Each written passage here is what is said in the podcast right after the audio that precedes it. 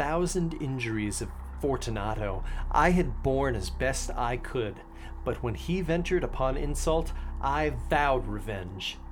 You, who so well know the nature of my soul, will not suppose, however, that gave utterance to a threat. At length I would be avenged. This was a point definitely settled, but the very definitiveness with which it was resolved precluded the idea of risk. I must not only punish, but punish with impunity. A wrong is unredressed when retribution overtakes its redresser.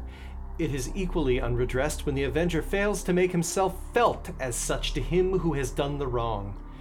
It must be understood that neither by word nor deed had I given Fortunato cause to doubt my goodwill. I continued, as was my in, to smile in his face, and he did not perceive that my to smile now was at the thought of his immolation. He had a weak point, this Fortunato. Although in other regards he was a man to be respected and even feared, he prided himself on his connoisseurship in wine. Few Italians have the true virtuoso spirit.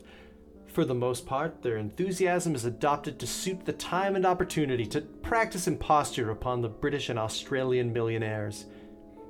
In painting and gemmery, Fortunato, like his countrymen, was a quack, but in the manner of old wines, he was sincere. In this respect, I did not differ from him materially. I was skilful in the Italian vintages myself, and bought largely wherever I could. It was about dusk, one evening during the supreme madness of the Carnival season, that I encountered my friend. He accosted me with excessive warmth, for he had been drinking much. The man wore motley. He had on a tight fitting, parti striped dress, and on his head was surmounted by the conical cap and bells. Ah. I was so pleased to see him that I thought I should never have done wringing his hand. My dear Fortunato, you are luckily met! How remarkably well you are looking today! But I have received a pipe of what passes for Amontillado, and I have my doubts. How? A, Amontillado? A, a pipe? Impossible. And in the middle of the carnival. I have my doubts, and I was silly enough to pay the full Amontillado price without consulting you in the matter. You were not to be found, and I was fearful of losing a bargain. Amontillado? I have my doubts, Amontillado? And I must satisfy them. Amontillado. As you were engaged, I am on my way to Luchresi. If anyone has a critical turn, it is he. He will tell me. Bah!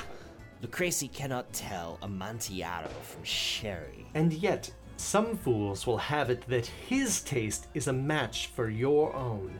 Come, come, let us go. Whither? To your vaults. My friend, no. I will not impose upon your good nature. I perceive you have an engagement. Luchresi. I have no engagement. Come. My friend, no. It is not the engagement, but the severe cold with which I perceive you are afflicted.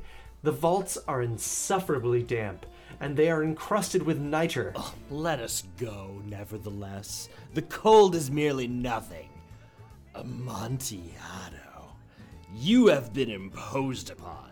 And as for Luchresi, he cannot distinguish sherry from Amontillado. Thus speaking, Fortunato possessed himself of my arm, and putting on a mask of black silk and drawing a roquelaire closely about my person, I suffered him to hurry me to my palazzo. There were no attendants at home. They had absconded to make merry in honor of the time. I had told them that I should not return until the morning, and had given them explicit orders not to stir from the house. These orders were sufficient, I well knew, to ensure their immediate disappearance, one and all, as soon as my back was turned. I took from their sconces two flambeaux, and giving one to Fortunato, bowed him through several suites of rooms to the archway that led to the vaults. I passed down a long and winding staircase, requesting him to be cautious as he followed. We came at length to the foot of the descent and stood together upon the damp ground of the catacombs of the Montresors. The gait of my friend was unsteady, and the bells upon his cap jingled as he strode. The pipe.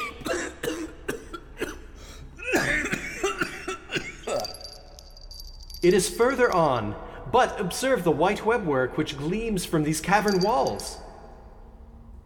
He turned towards me and looked into my eyes with two filmy orbs that dispelled the rheum of intoxication. Niter? Niter. How long have you had that cough? It is nothing. Come, we will go back. Your health is precious. You are rich, respected, admired, beloved. You are happy, as I once was. You are a man to be missed.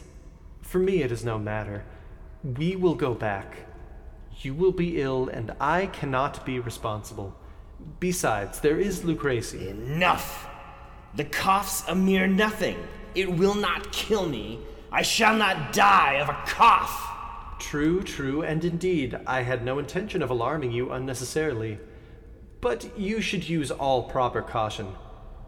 A draught of this Medoc will defend us from the damps. Drink. I drink to the buried that repose around us. And to your long life. These vaults are extensive. The Montresors were a great and numerous family. I forget your arms. A huge human foot of gold in a field of azure. The foot crushes a serpent rampant whose fangs are embedded in the heel. Ah. And the motto? Nemo me impune lacessit.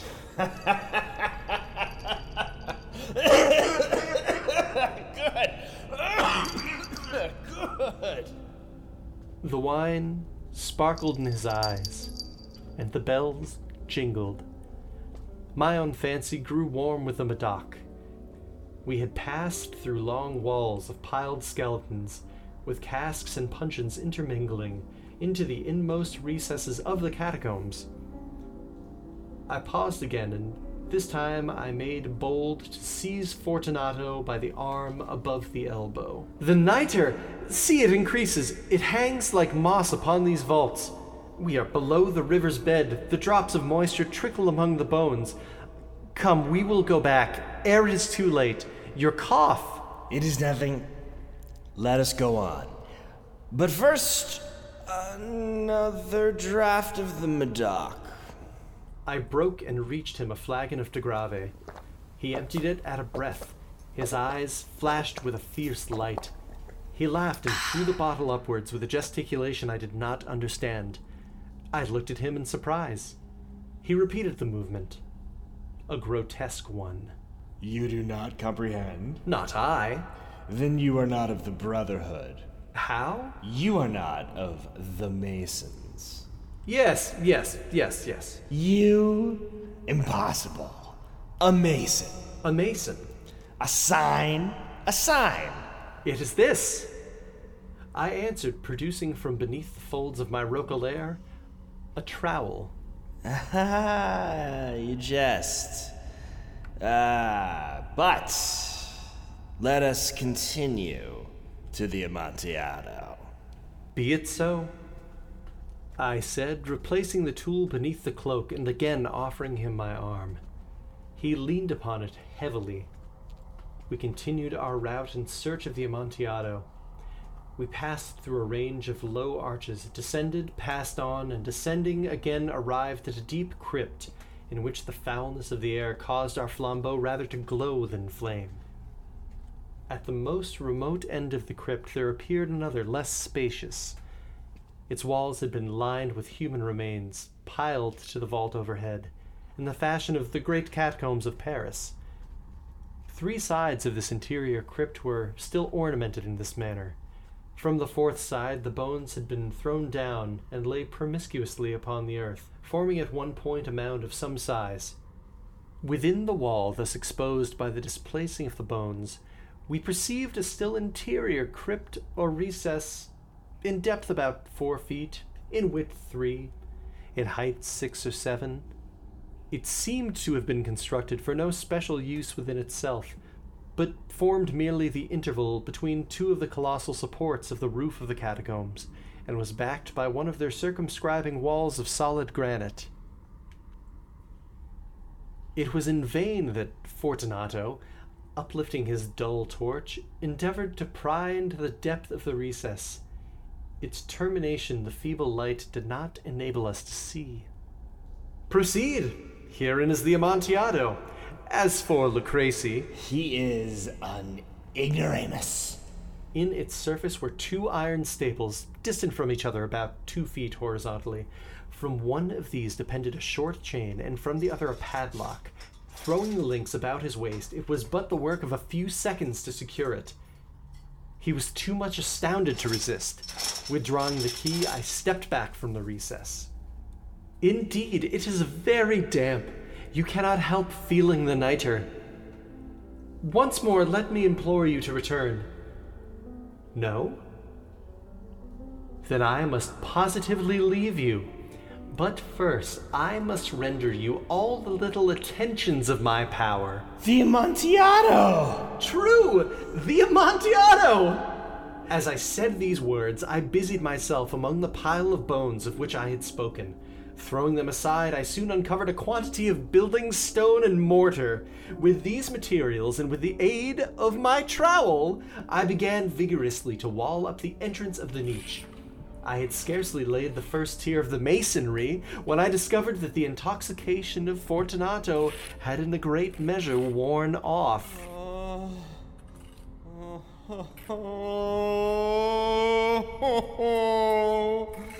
The oh. earliest indication I had of this was a low moaning cry from the depth of the recess. It was not the cry of a drunken man. There was a long and obstinate silence. I laid the second tier and the third and the fourth, and then I heard the furious vibrations of the chain. The noise lasted for several minutes, during which, that I might hearken to it with more satisfaction, I ceased my labors and sat down upon the bones. When at last the clanking subsided, I resumed the trowel and finished without interruption the fifth, the sixth, and the seventh tier. The wall was now nearly upon a level with my breast. I again paused, and holding the flambeau over the mason work, threw a few feeble rays upon the figure within. A succession of loud and shrill screams bursting suddenly from the throat of the chained form seemed to thrust me violently back. For a brief moment I hesitated. I trembled. Unsheathing my rapier, I began to grope with it about the recess, but the thought of an instant reassured me. I placed my hand upon the solid fabric of the catacombs and felt satisfied.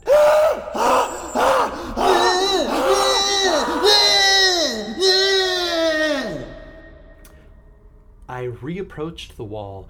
I replied to the yells of him who clamored. I re echoed. I aided. I surpassed them in volume and in strength. I did this, and the clamorer grew still. It was now midnight, and my task was drawing to a close. I had completed the eighth, the ninth, and the tenth tier. I had finished a portion of the last and the eleventh. There remained but a single stone to be fitted and plastered in. I struggled with its weight. I placed it partially in its destined position. But now there came from out of the niche a low laugh that erected the hairs upon my head. It was succeeded by a sad voice, which I had difficulty in recognizing as that of the noble Fortunato.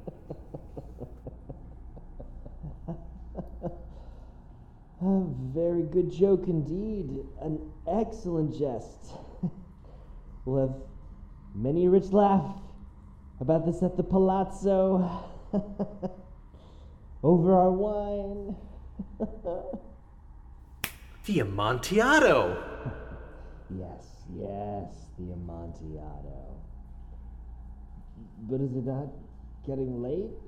Will they not be waiting for us at the palazzo? The Lady Fortunato, the rest. Let us be gone. Yes. Let us be gone. For the love of God, Montresor! Yes.